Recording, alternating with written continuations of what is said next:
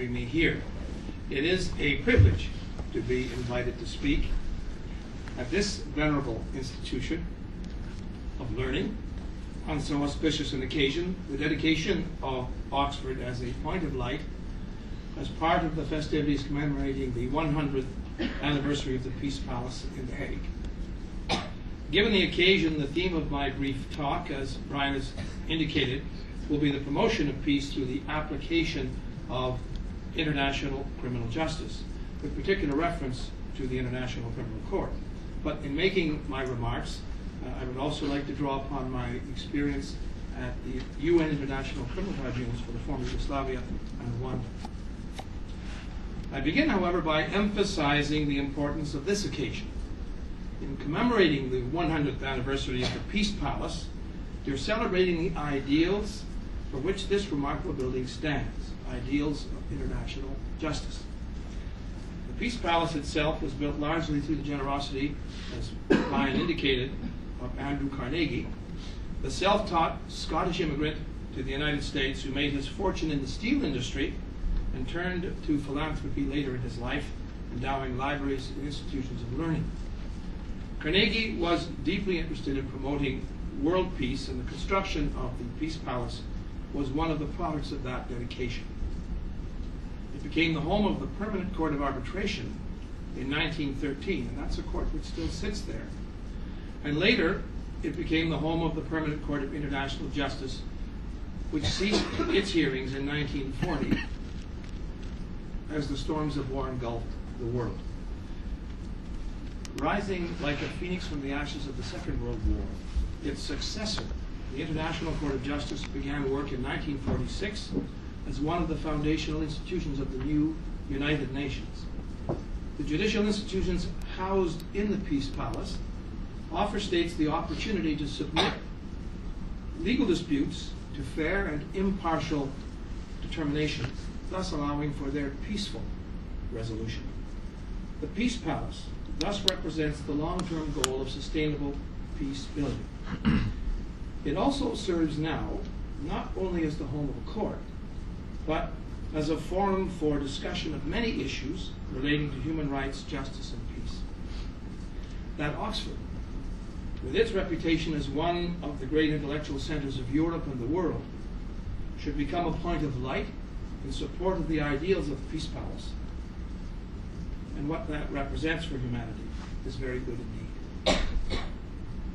The experience of the Nuremberg and Tokyo military tribunals and of the more recent UN International Criminal Tribunals paved the way for the creation of the International Criminal Court, or ICC, by the Rome Statute in 1998.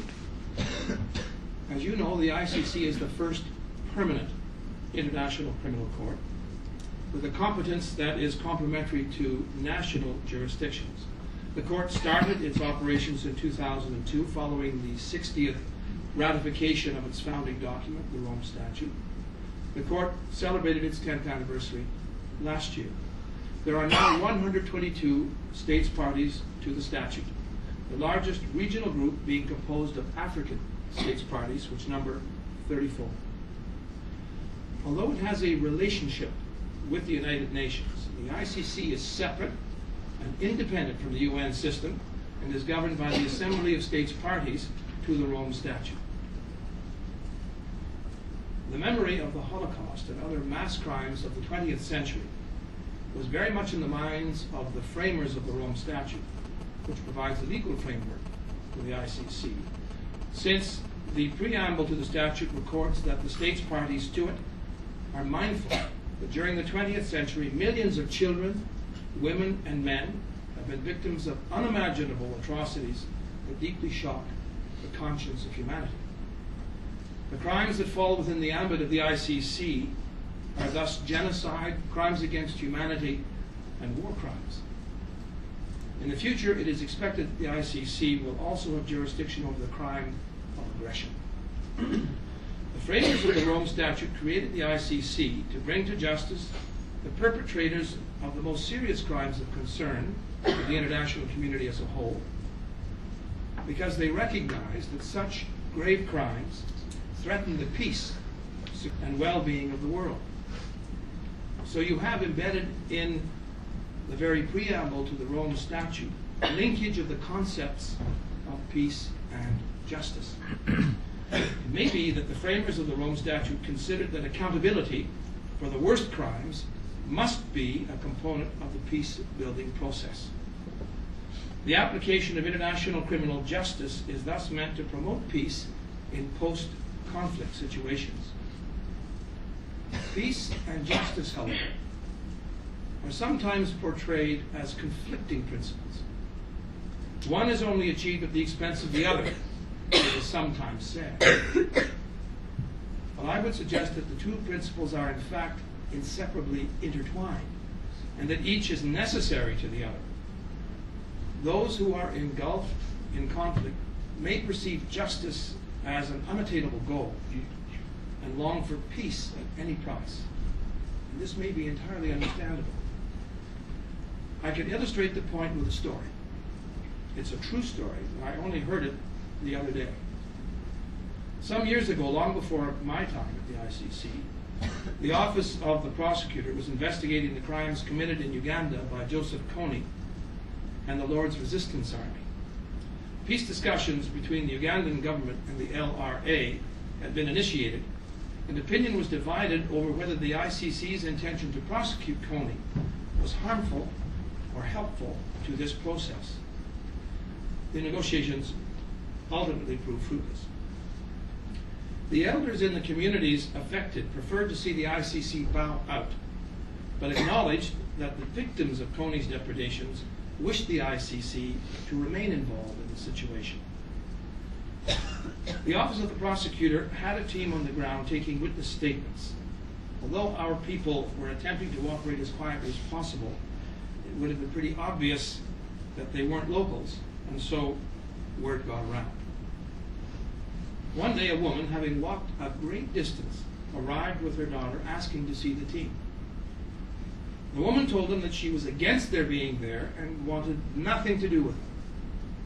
She wanted peace, and she didn't see that the ICC's presence was any help. However, her daughter wanted to give a statement. Her daughter had been abducted by the LRA and was a victim. In her insistence that her mother take her to see the investigators, the girl had given her mother no peace. And so her mother had brought her to us. Our investigators took the girl's statement. There you have a microcosm within one family the often anguishing tension between the desire for justice and the wish for peace.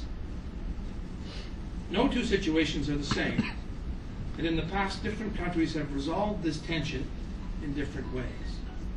Uruguay, for example, chose amnesty for human rights abusers via a referendum following the restoration of democracy after military dictatorship, whereas Argentina has put senior military officers responsible for the excesses of the dirty war on trial as part of the process of restoring peace and democracy rather than just consigning these tribulations to history. While one should respect the choices individual countries make in attempting to heal themselves from the traumas of oppression, conflict, and war, at the international level, it is fair to say that insisting upon accountability for the worst crimes is considered to be an integral feature of the promotion of peace. For example, the preambles to the statutes creating the UN ad hoc tribunals for the former Yugoslavia and for Rwanda link accountability to the promotion of peace and reconciliation. Indeed, the creation of these tribunals by the UN Security Council under Chapter 7 of the UN Charter was a response to situations that threatened international peace and security. And it was deemed necessary as part of the peace building effort to prosecute those responsible for genocide, crimes against humanity, and war crimes in the conflicts the tribunals were set up to address. Moreover, consider the Special Court for Sierra Leone, which has just completed its work with the judgment of the appeals chamber dismissing the appeal of Charles Taylor, as I understand it, now taking up residence in one of Her Majesty's prisons. The Special Court was successful in bringing the worst perpetrators on all sides of the decade-long civil war in Sierra Leone to account for their crimes. This has without doubt contributed powerfully to the peace process in Sierra Leone.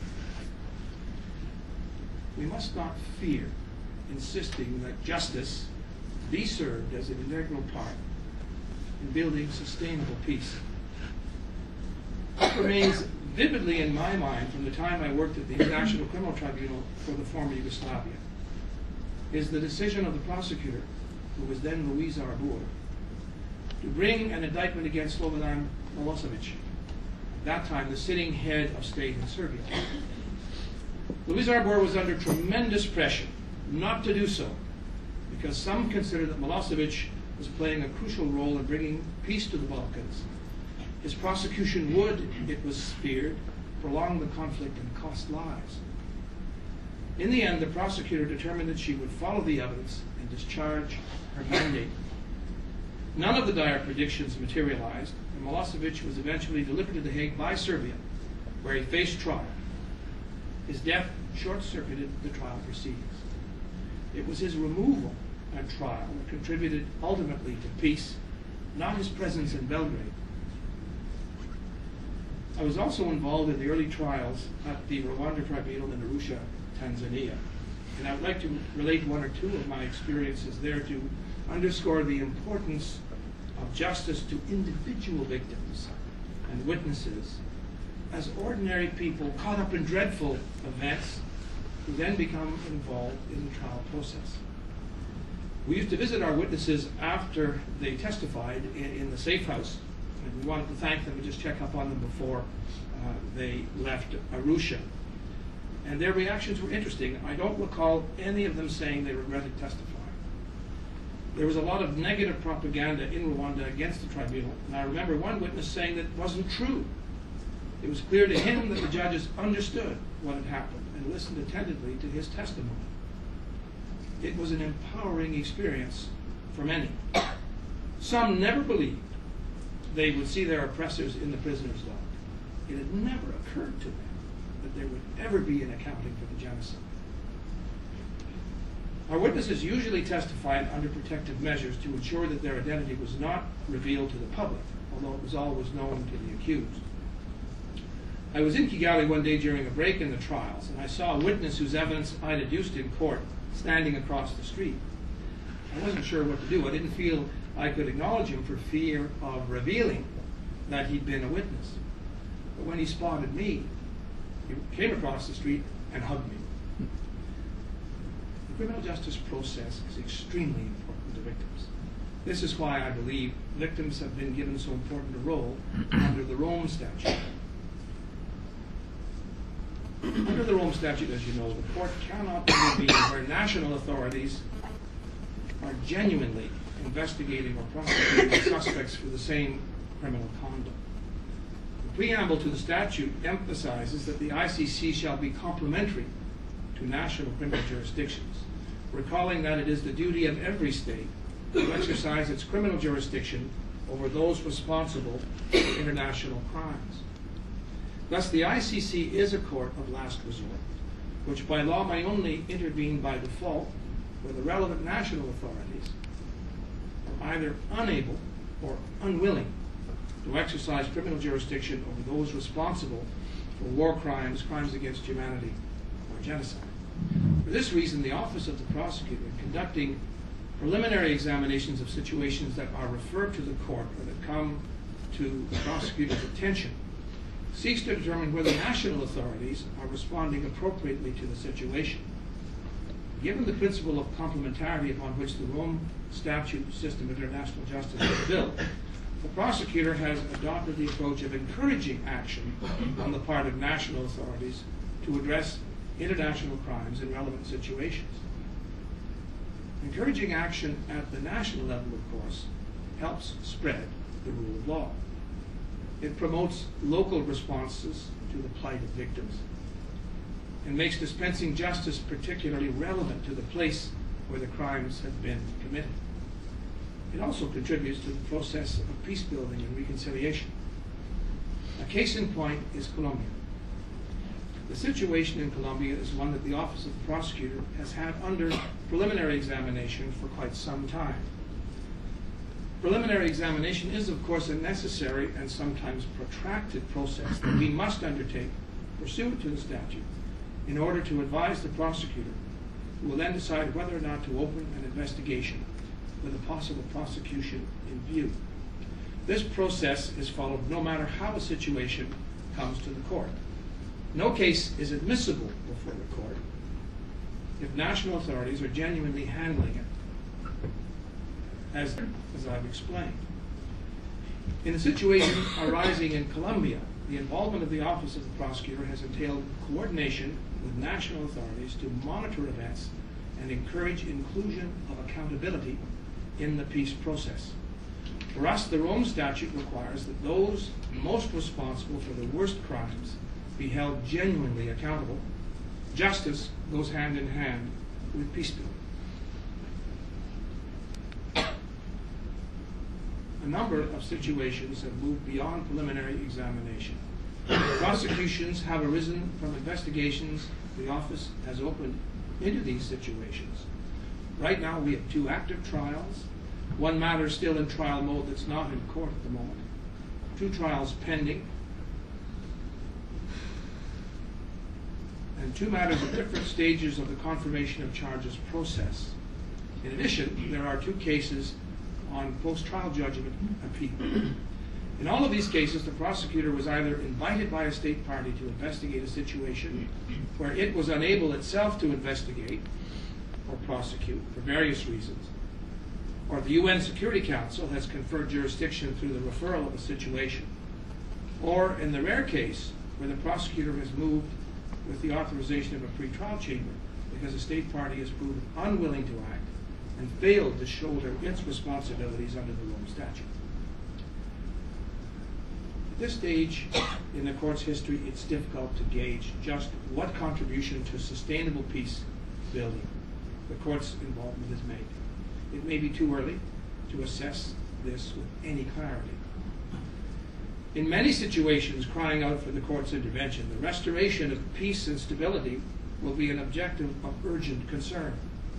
These situations will also, by definition, be ones in which terrible crimes have been committed, crimes within the ICC's jurisdiction. The assumption upon which the Rome Statute appears to be founded is that in such circumstances, holding the worst perpetrators to account for their crimes is necessary, if only to bring some measure of justice to victims and affected communities. And criminal justice should therefore be part of the peace process. In a less talked about case arising out of the conflict in Darfur, for prosecuting a rebel who attacked and killed African Union peacekeepers at an outpost called Haskanita. One purpose for doing so is to deter attacks upon peacekeepers.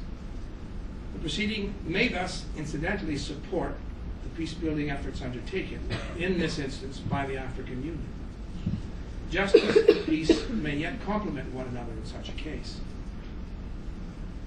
Redress for victims and affected communities is necessary to the restoration of societal confidence and to the process of healing that deeply traumatized individuals and communities need in order for a lasting peace, a truly lasting peace, to be established.